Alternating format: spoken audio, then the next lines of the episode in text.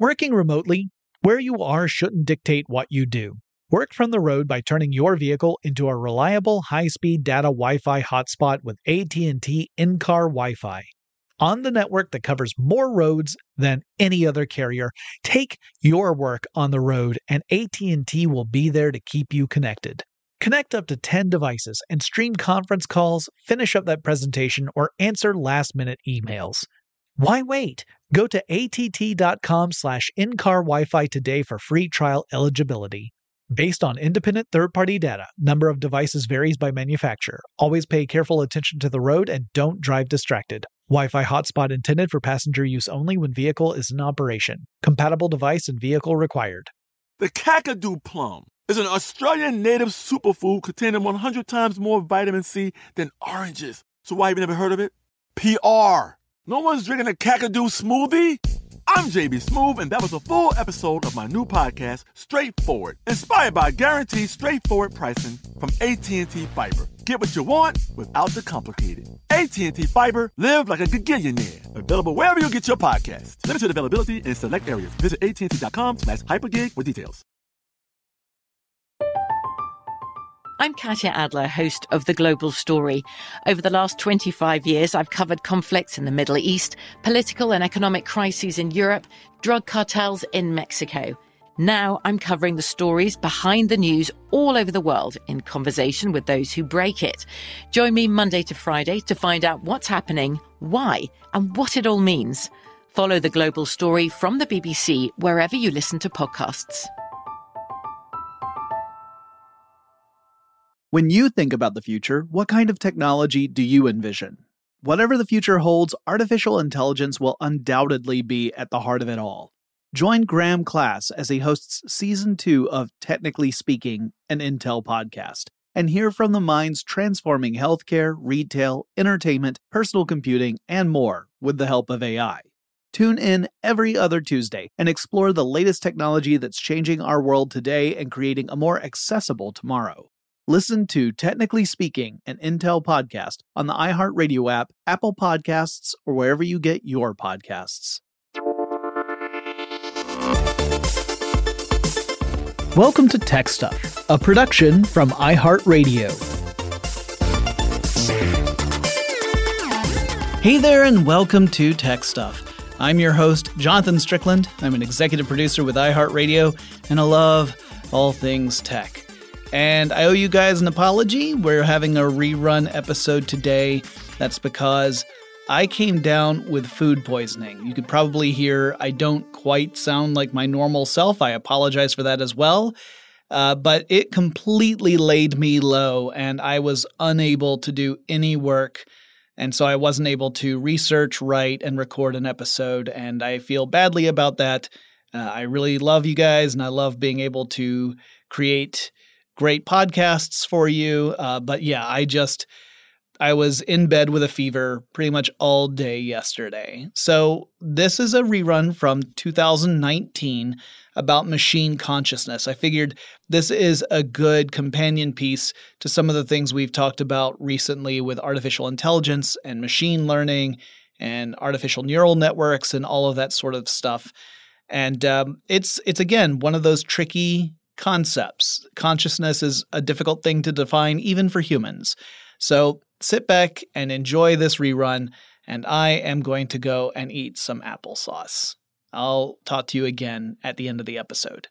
There's a topic I have touched on on several occasions in past episodes, but I really wanted to dig down today into this topic because it's one of those that's fascinating and is an underpinning for tons of speculative fiction and horror stories. And since we're now in October, I figure this would be kind of thematically linked to Halloween Tech Stuff. It turns out that's pretty hard to do Halloween technology stories. I've already covered stuff like haunted house technology. So today we're going to talk about consciousness and whether or not it might be possible that machines could one day achieve consciousness. Now, I could start this off by talking about the Turing test, which many people have used as the launch point for machine intelligence and machine consciousness debates.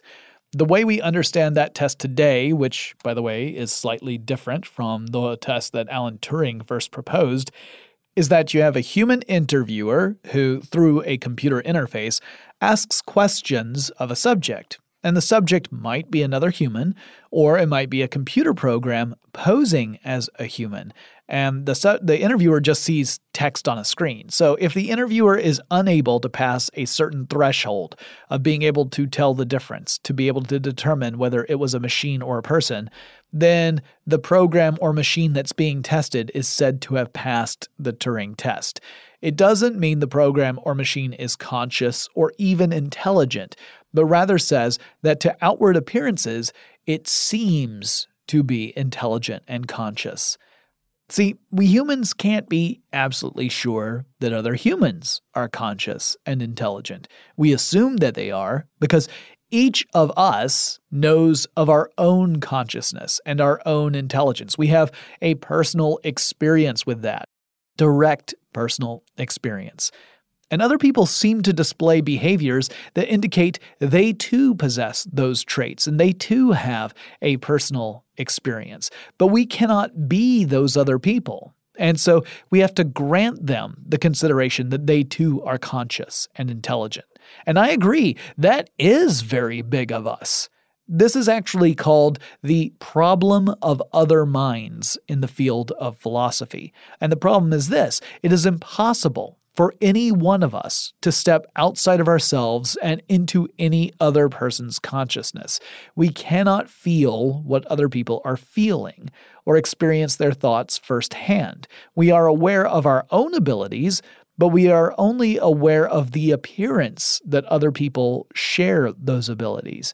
So, assuming that other people also experience consciousness rather than imitating it really, really well, that's a step we all have to take. Turing's point is that if we do grant that consideration to other people, why would we not do it to machines as well? I mean, the machine appears to possess the same qualities as a human. This is a hypothetical machine. So we cannot experience what that machine is going through, just as we can't experience what another person is going through, at least not at the intrinsic personal level. So why would we not grant the machine the same consideration that we would grant to people? And Turing was being a little cheeky, but while I just gave kind of a super fast, high level description of the Turing test, that's not actually where I want to start. I want to begin with the concept of consciousness itself. Now, the reason I want to do this isn't just to make a longer podcast. It's because I think one of the most fundamental problems with the discussion about AI, intelligence, self awareness, and consciousness is that there tends to be a pretty large disconnect between the biologists and the doctors who specialize in neuroscience, particularly cognitive neuroscience, and thus have some understanding about the nature of consciousness in people. And then you have computer scientists who have a deep understanding of how computers process information. And while we frequently will compare brains to computers, that comparison is not one to one. It is largely a comparison of convenience. And in some cases, you could argue it's not terribly useful. It might actually be counterproductive. And so I think at least some of the speculation about machine consciousness is based on a lack of understanding of how complicated and mysterious this topic is in the first place. And this ends up being really tricky. Consciousness isn't an easily defined quality or quantity. Some people like to say we don't so much define consciousness by what it is, but rather what it isn't. And this will also will, will kind of bring us into the realm of philosophy. Now, I'm going to be honest with you guys. The realm of philosophy is not one I'm terribly comfortable in. I'm pretty pragmatic, and philosophy deals with a lot of stuff that is, at least for now, unknowable. Philosophy sometimes asks questions that we do not and cannot have the answer to.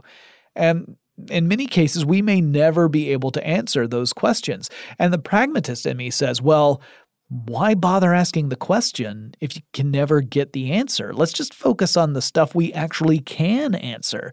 Now, I realize this is a limitation on my part. I'm owning that. I'm not out to upset the philosophical apple cart. I'm just of a different philosophical bent.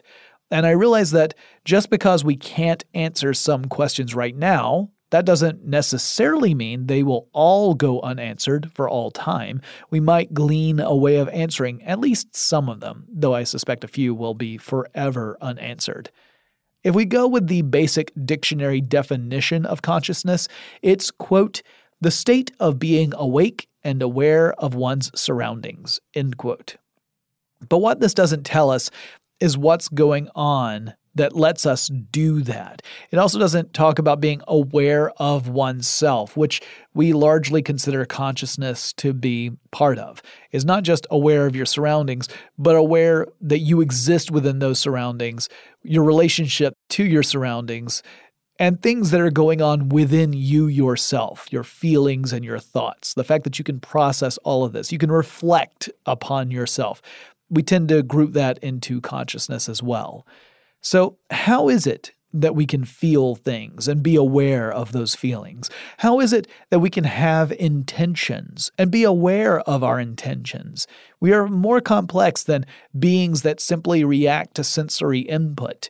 We are more than beings that respond to stuff like hunger, fear, or the desire to procreate. We have motivations, sometimes really complex motivations. And we can reflect on those, we can examine them, we can question them, we can even change them. So, how do we do this? Now, we know this is special because some of the things we can do are shared among a very few species on Earth. For example, we humans can recognize our own reflections in a mirror, starting at around age two or so we can see the mirror image and we recognize the mirror image is of us. Now, there are only eight species that can do this that we know about anyway. Those species are the great apes, so you've got humans, gorillas, orangutans, bonobos, and chimpanzees, the magpie, the dolphin, and that's it. Oh, and the magpies are birds, right? That's that's all of them. Recognizing one's own form in a mirror shows a sense of self awareness, literally, of awareness of one's self.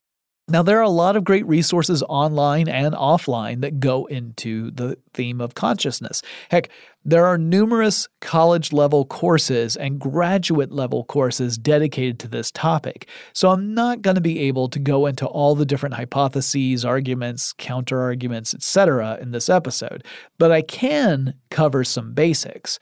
Also, I highly recommend you check out Vsauce's video on YouTube that's titled What is Consciousness? because it's really good. And no, I don't know Michael. I have no connection to him. I've never met him. This is just an honest recommendation from me, and I have no connection whatsoever to that video series. The video includes a link to what Vsauce dubs a lean back, which is a playlist of related videos on the subject at hand, in this case, consciousness. Those are also really fascinating, but I do want to point out that, at least at the time of this recording, a couple of the videos in that playlist have since been delisted from YouTube for whatever reason, so there are a couple of blank spots in there.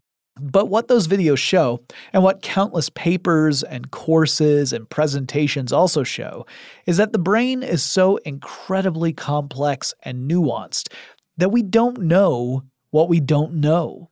We do know that there are some pretty funky things going up in the gray matter up in our noggins. And we also know that many of the explanations given to describe consciousness rely upon some assumptions that we don't have any substantial evidence for. You can't really assert something to be true if it's based on a premise that you also don't know to be true. That's not how good science works. This is also why I reject the arguments around stuff like ghost hunting equipment. The use of that equipment is predicated on the argument that ghosts exist and they have certain influences on their environment. But we haven't proven that ghosts exist in the first place, let alone that they can affect the environment. So, selling a meter that supposedly detects a ghostly presence from electromagnetic fluctuations makes no logical sense. For us to know that to be true, we would already have to have established that one, ghosts are real, and two, that they have these electromagnetic fluctuation effects, and we haven't done that. It's like working science in reverse. That's not how it works. Anyway, there are a lot of arguments about consciousness that suggest perhaps there's some ineffable force that informs it. You can call it the spirit or the soul or whatever. So that argument suggests that this thing we've never proven to have existed is what gives consciousness its oomph. And that's a problem. We can't really state that. I mean, you can't say the reason this thing exists is that this other thing that we've never proven to exist makes it exist. Well, that you've just made it harder to even prove anything. And we have evidence that also shows that that whole idea doesn't hold water. The evidence comes in the form of brain disorders, brain diseases, and brain damage. We have seen that disease and damage to the brain affects consciousness which suggests that consciousness manifests from the actual form and function of our brains, not from any mysterious force. Our ability to perceive, to process information, to have an understanding of the self, to have an accurate reflection of what's going on around us within our own conceptual reality, all of that appears to be predicated primarily upon the brain. Now, originally, I was planning to give a rundown on some of the prevailing theories about consciousness. In other words, I wanted to summarize the various schools of thought about how consciousness actually arises. But as I dove down into the research, it became apparent really quickly that such a discussion would require so much groundwork, and more importantly, a much deeper understanding on my part than would be practical for this podcast. So instead of talking about the higher order theory of consciousness versus the general workspace theory versus integrated information theory, I'll take a step back and I'll say there's a lot of ongoing debate about the subject, and no one has conclusively proven that any particular theory or argument is most likely true. Each theory has its strengths and its weaknesses. And complicating matters further is that we haven't refined our language around the concepts enough to differentiate various ideas. That means you can't talk about an organism being conscious of something and that degree of consciousness is somehow inherently specific. It's not. That's the issue. So, for example, I could say a rat is conscious of a rat terrier, type of dog that hunts down rats.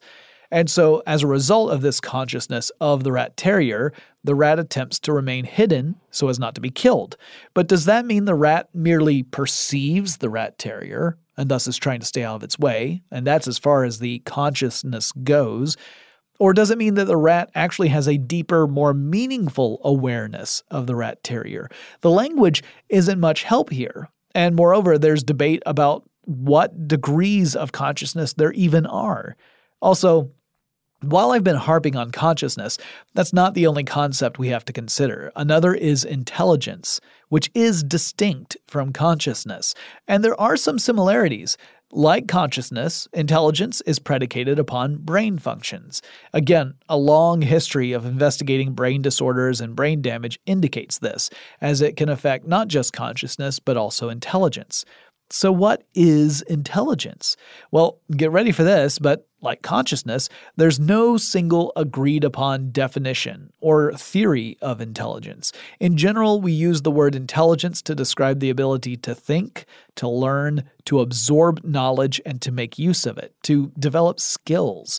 Intelligence is what allowed humans to learn how to make basic tools, to gain an understanding of how to cultivate plants and develop agriculture, to develop architecture, to understand mathematic principles, and all sorts of stuff. So in humans, we tend to lump consciousness and intelligence together. We tend to think in terms of being intelligent and being self aware, but the two need not necessarily go hand in hand. There are many people who believe that it could be possible to construct an artificial intelligence or an artificial consciousness independently of one another. When we come back, I'll explain more, but first, let's take a quick break. Working remotely, where you are shouldn't dictate what you do. Work from the road by turning your vehicle into a reliable high-speed data Wi-Fi hotspot with AT&T in-car Wi-Fi. On the network that covers more roads than any other carrier, take your work on the road and AT&T will be there to keep you connected. Connect up to 10 devices and stream conference calls, finish up that presentation, or answer last-minute emails.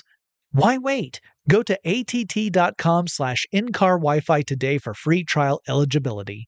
Based on independent third party data, number of devices varies by manufacturer. Always pay careful attention to the road and don't drive distracted. Wi Fi hotspot intended for passenger use only when vehicle is in operation. Compatible device and vehicle required. I'm Katya Adler, host of The Global Story. Over the last 25 years, I've covered conflicts in the Middle East, political and economic crises in Europe, drug cartels in Mexico. Now I'm covering the stories behind the news all over the world in conversation with those who break it. Join me Monday to Friday to find out what's happening, why, and what it all means. Follow The Global Story from the BBC wherever you listen to podcasts. When you think about the future, what kind of technology do you envision? Whatever the future holds, artificial intelligence will undoubtedly be at the heart of it all. Join Graham Class as he hosts season two of Technically Speaking, an Intel podcast from Ruby Studio in partnership with Intel. Explore the future of technology that's rapidly evolving our world today with the help of AI. There is still so much work and research needed to fully understand the power and potential of AI and Intel is at the forefront of implementing AI and revolutionary technology that's changing the world we live in for the better. In each episode, Graham interviews the minds transforming medicine and healthcare, retail, entertainment, personal computing, and more while pioneering new uses for AI in these spaces. Tune in every other Tuesday and explore the latest technology that's changing our world today and creating a more accessible tomorrow. Listen to Technically Speaking, an Intel podcast on the iHeartRadio app Apple Podcasts, or wherever you get your podcasts. Today, I'm going to give you some straightforward advice on how to deal with naughty kids. How about instead of timeouts, time ins? Time for you to start paying some bills. I'm JB Smoove, and that was a full episode of my new podcast, Straightforward, inspired by guaranteed straightforward pricing from AT&T Fiber. Get what you want without the complicated. AT&T Fiber, live like a gigillionaire. Available wherever you get your podcast. Limited availability in select areas. Visit AT&T.com slash hypergig for details.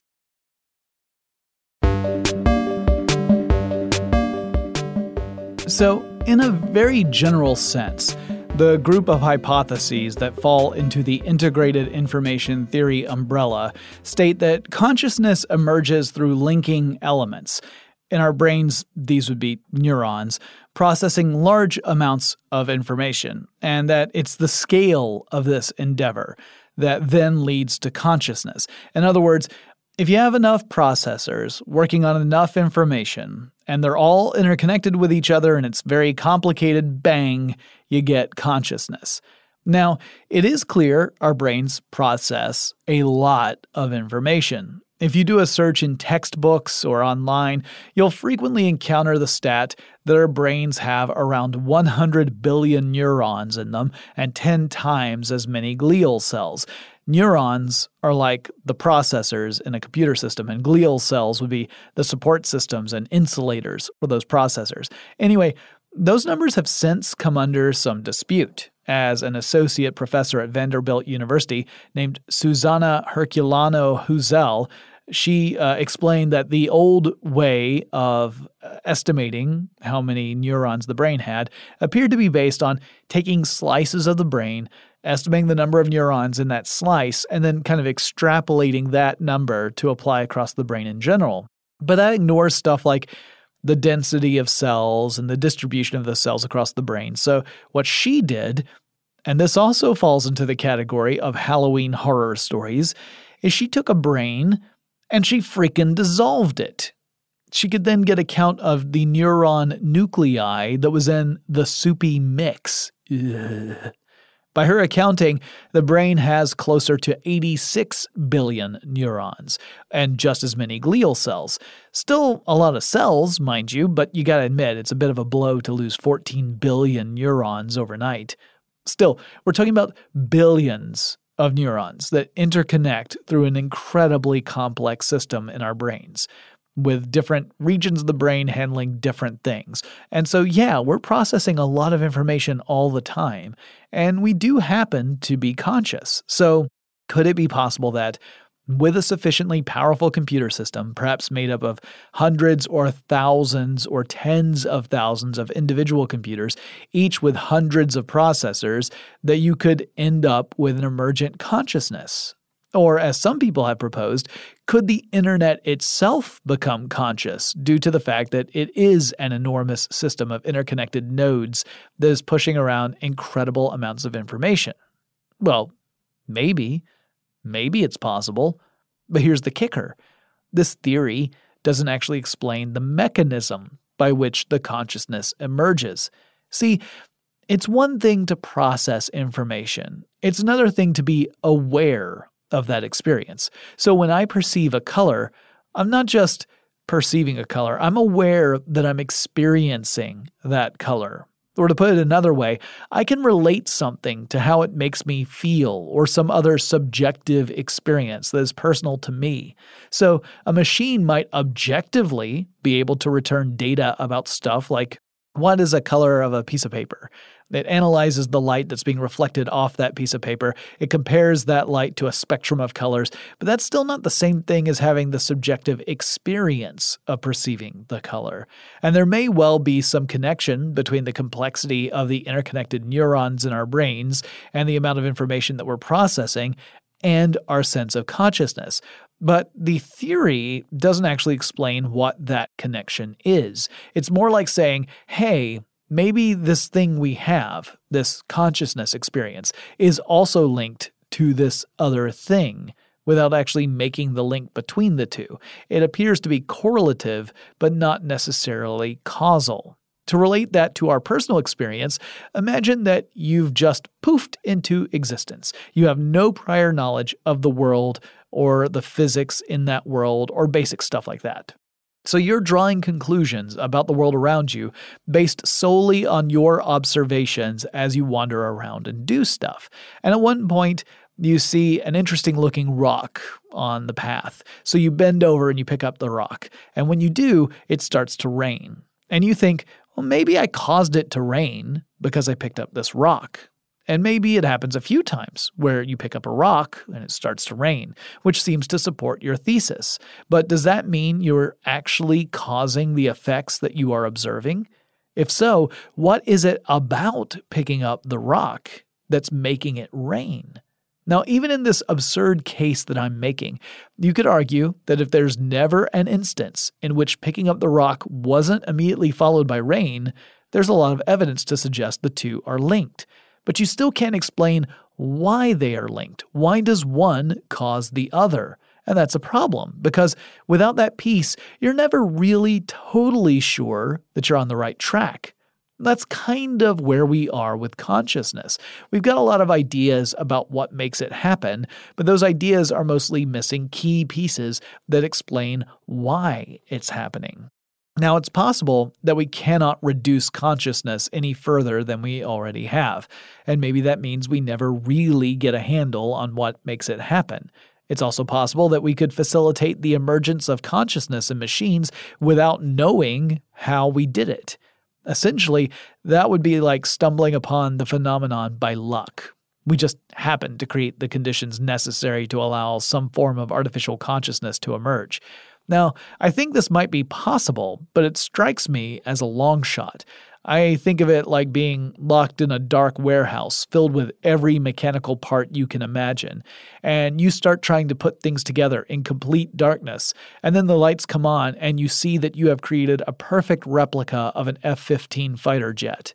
Is that possible? Well, I mean, yeah, I guess, but it seems overwhelmingly unlikely. But again, this is based off ignorance. It's based off the fact that it hasn't happened yet. So I could be totally wrong here.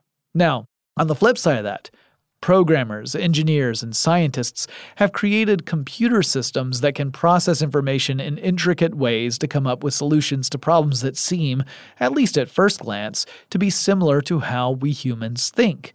We even have names for systems that reflect biological systems like artificial neural networks.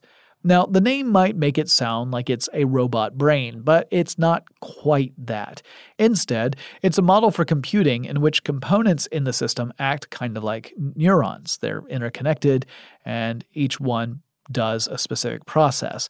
The nodes in the computer system connect to other nodes. So you feed the system input, whatever it is you want to process, and then the nodes that accept that input perform some form of operation on it and then send that resulting data, the the answer after they've processed this information, onto other nodes in the network. It's a non-linear approach to computing.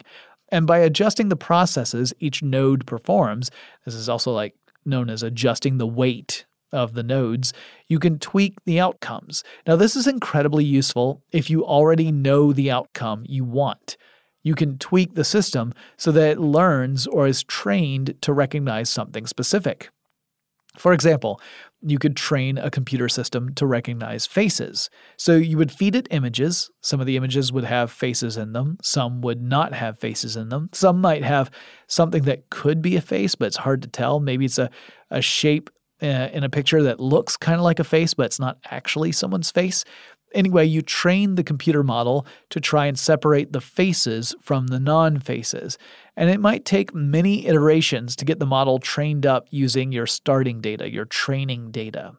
Now, once you do have your computer model trained up, you've tweaked all the nodes so that it is reliably producing results that say, yes, this is a face, or no, this isn't you can now feed that same computer model brand new images that it has never seen before, and it can perform the same functions.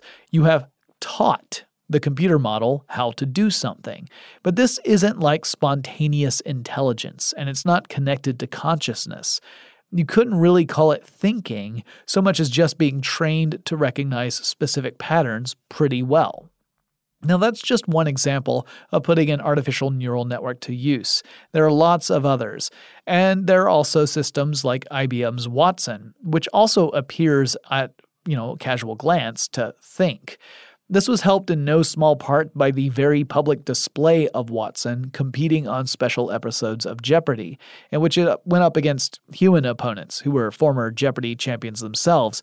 Watson famously couldn't call upon the internet to search for answers. All the data the computer could access was self contained in its undeniably voluminous storage and the computer had to parse what the clues in Jeopardy were actually looking for, then come up with an appropriate response. And to make matters more tricky, the computer wasn't returning a guaranteed right answer. The computer had to come to a judgment on how confident it was that the answer it had arrived at was the correct one. If the confidence met a certain threshold, then Watson would submit an answer. If it did not meet that threshold, Watson would remain silent. It's a remarkable achievement, and it has lots of potential applications, many of which are actually in action today, but it's still not quite at the level of a machine thinking like a human, and I don't think anyone at IBM would suggest that it possesses any sense of consciousness. When we come back, I'll talk about a famous thought experiment that really starts to examine whether or not machines could ever attain intelligence and consciousness. But first, let's take another quick break.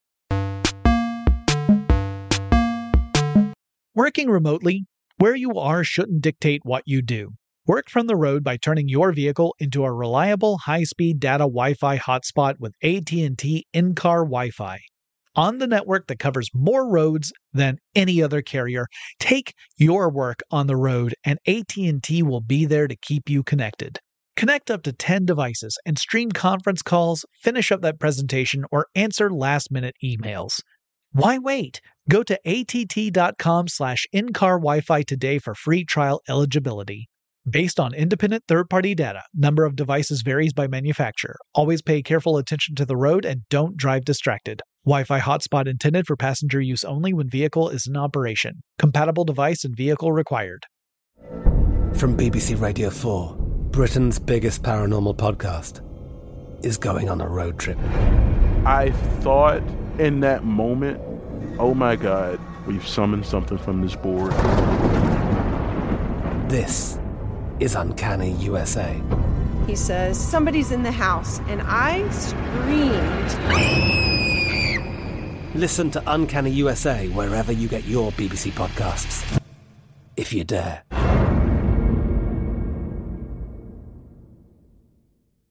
When you think about the future, What kind of technology do you envision?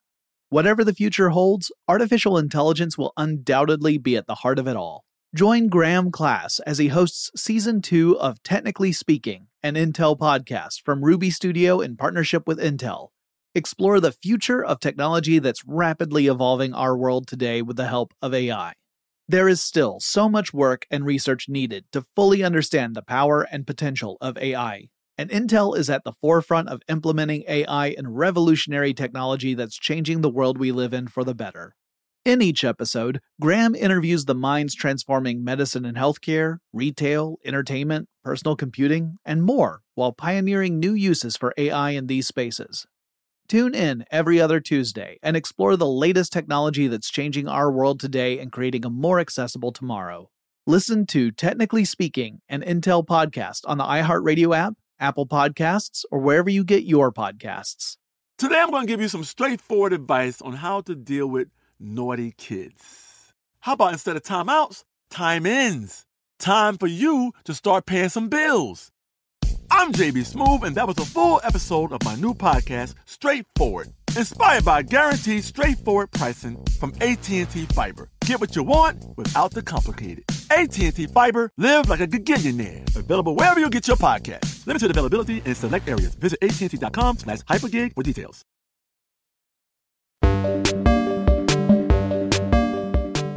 And now, this brings me to a famous thought experiment proposed by John Searle, a philosopher who questioned whether we could say a machine, even one so proficient that could deliver reliable answers on demand, would ever truly be intelligent, at least on a level similar to what we humans identify as being intelligent.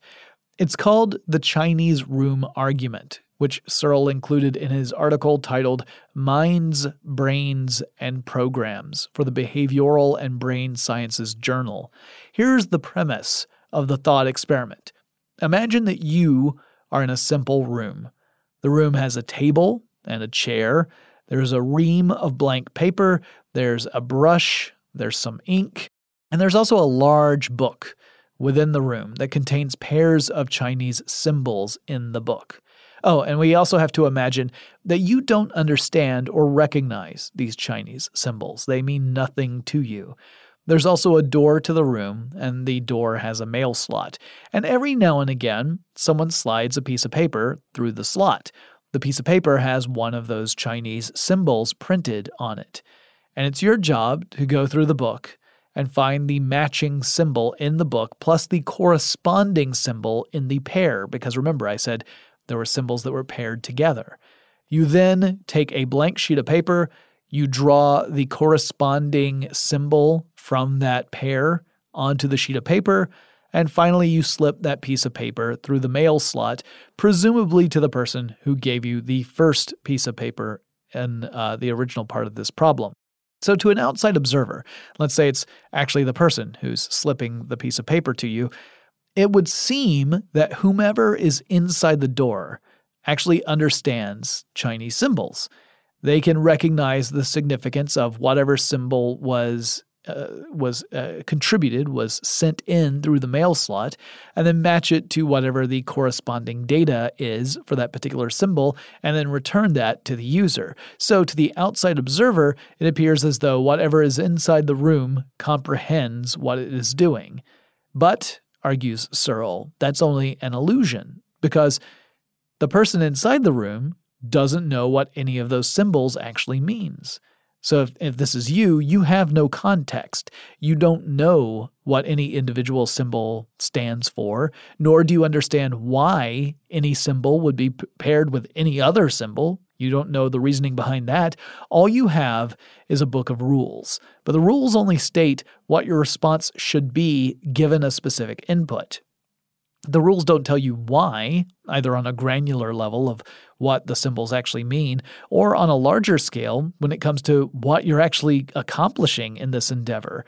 All you are doing is filling a physical action over and over based on a set of rules you don't understand. And Searle then uses this argument to say that essentially we have to think the same way about machines. The machines process information based on the input they receive and the program that they are following. That's it. They don't have awareness or understanding of what the information is. Searle was taking aim at a particular concept in AI, often dubbed strong AI or general AI. It's a sort of general artificial intelligence. So it's something that we could or would compare directly to human intelligence, even if it didn't work the same way as our intelligence works. The argument is that the capacity and the outcomes would be similar enough for us to make the comparison. This is the type of intelligence that we see in science fiction doomsday scenarios, where the machines have rebelled against humans, or the machines appear to misinterpret simple requests where the machines come to conclusions that, while logically sound, spell doom for us all. The classic example of this, by the way, is appealing to a super smart artificial intelligence, and you say, Could you please bring about world peace? Because we're, we're all sorts of messed up. And the intelligence processes this and then concludes that while there are at least two humans, there can never be a guarantee for peace because there's always the opportunity for disagreement and violence between two humans. And so, to achieve true peace, the computer then goes on a killing spree to wipe out all of humanity. Now, Searle is not necessarily saying that computers won't contribute to a catastrophic outcome for humanity. Instead, he's saying they're not actually thinking or processing information in a truly intelligent way. They are arriving at outcomes through a series of processes that might appear to be intelligent at first glance, but when you break them down, it all reveals themselves to be nothing more than a very complex series of mathematical processes. You could even break it down further into binary and say that ultimately each apparent decision would just be a particular sequence of switches that are in the on or off position. And the status of each switch would be determined by the input and the program you were running, not some intelligent artificial creation that is reasoning through a problem. Essentially, Searle's argument boils down to the difference between syntax and semantics. Syntax would be the set of rules that you would follow with those symbols. For example, in English, the letter Q is nearly always followed by the letter U. The few exceptions to this rule mostly involve romanizing words from other language, uh, in which the, the letter Q represents a sound that's not natively present in English. So you could program a machine to follow the basic rule that the symbol Q should be followed by the symbol U, assuming you're eliminating all those exceptions I just mentioned. But that doesn't lead to a grasp of semantics, which is actual meaning. Moreover, Searle asserts that it's impossible to come to a grasp of semantics merely through a mastery of syntax. You might know those rules flawlessly, but Searle argues you still wouldn't understand why there are rules, or what the output of those rules means, or even what the input means. There are some general counter arguments that philosophers have made to Searle's thought experiment, and according to the Stanford Encyclopedia of Philosophy, which is a phenomenal resource, it's also incredibly dense. But these counter arguments tend to fall into three groups.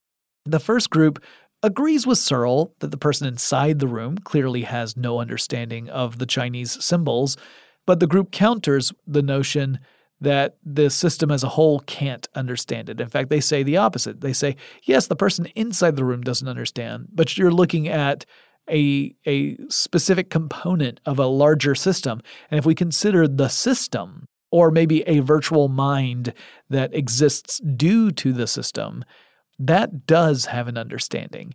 This is sort of like saying a neuron in the brain doesn't understand anything. It sends along signals that collectively, and through mechanisms we don't fully understand, become thoughts that we can become conscious of. So, in this argument, the person in the room is just a component of an overall system, and the system possesses intelligence even if the component does not.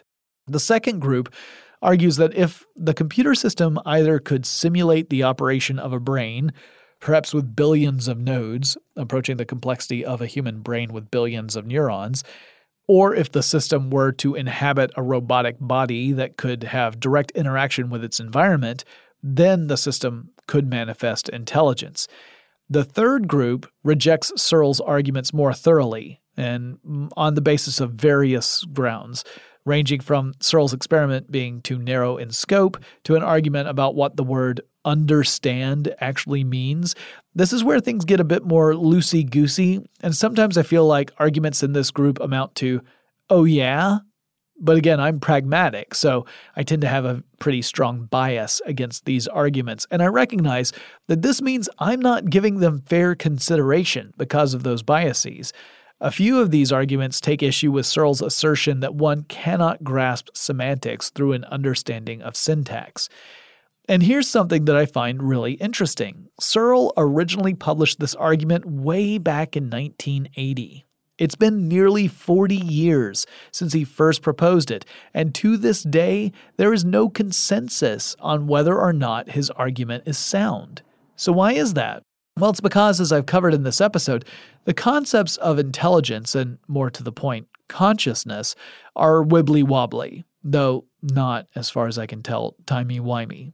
When we can't even nail down specific definitions for words like understand, it becomes difficult to even tell when we're agreeing or disagreeing on certain topics. It could be that while people are in a debate, uh, and are using words in different ways, it turns out they're actually in agreement with one another. Such is the messiness that is intelligence. Further, we've not yet observed anything in the machine world that seems, upon closer examination, to reflect true intelligence and consciousness, at least as the way we experience it. In fact, we can't say that we've seen any artificial constructs that have experienced anything, because as far as we know, no such device has any awareness of itself. Now, I'm not sure if we'll ever create a machine that will have true intelligence and consciousness using the word true here to mean human like. Now, I feel pretty confident that if it is possible, we will get around to it eventually. It might take way more resources than we currently estimate, or maybe it will just require a different computational approach. Maybe it'll rely on bleeding edge technologies like quantum computing. I figure if it's something we can do, we will do it. It's just a question of time, really. And further, it's hard for me to come to a conclusion other than it will ultimately prove possible to make an intelligent, conscious construct. Now, I believe that because I believe our own intelligence and our own consciousness is firmly rooted in our brains. I don't think there's anything mystical involved. And while we don't have a full picture of how it happens in our brains, we at least know that it does happen and we know some of the questions to ask and have some ideas on how to search for answers. It's not a complete picture, and we still have a very long way to go, but I think it's if it's possible to build a full understanding of how our brains work with regard to intelligence and consciousness, we'll get there too, sooner or later. Probably later. I suppose there's still the chance that we could create an intelligent and or conscious machine just by luck or accident. And while I intuitively feel that this is unlikely, I have to admit that intuition isn't really reliable in these matters. It feels to me like it is the longest of long shots, but that's entirely based on the fact that we haven't managed to do it up until now, and including now. Maybe the right sequence of events is right around the corner. Just because it hasn't happened yet doesn't mean it can't or won't happen at all. And it's good to remember that machines don't need to be particularly intelligent or conscious to be useful or potentially dangerous. We can see examples of that playing out already with devices that have some limited or weak AI. And by limited, I mean it's not general intelligence. I don't mean that the AI itself is somehow unsophisticated or primitive.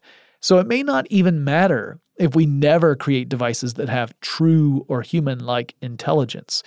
We might be able to accomplish just as much with something that does not have those capabilities.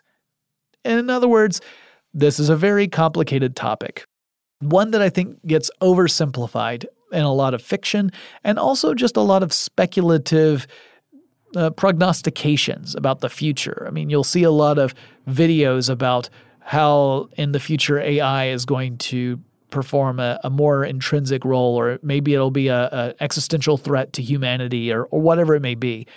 And I think a lot of that is predicated upon uh, a deep misunderstanding or underestimation of how complicated cognitive neuroscience actually is and how little we really understand when it comes to our own consciousness, let alone how we would bring about such a thing in a different device.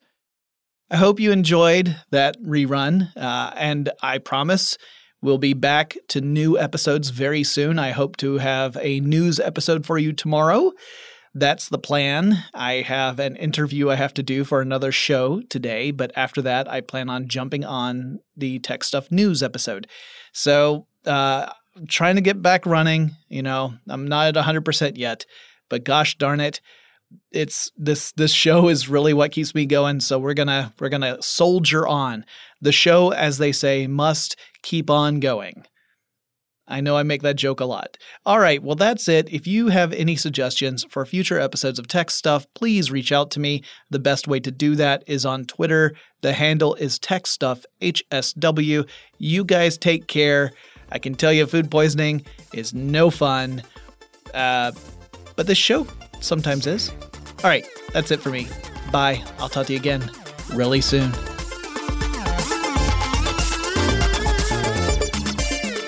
Tech Stuff is an iHeartRadio production. For more podcasts from iHeartRadio, visit the iHeartRadio app, Apple Podcasts, or wherever you listen to your favorite shows.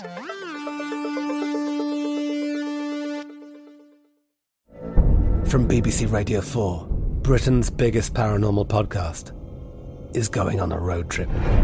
I thought in that moment, oh my God, we've summoned something from this board. This is Uncanny USA. He says, Somebody's in the house, and I screamed. Listen to Uncanny USA wherever you get your BBC podcasts, if you dare.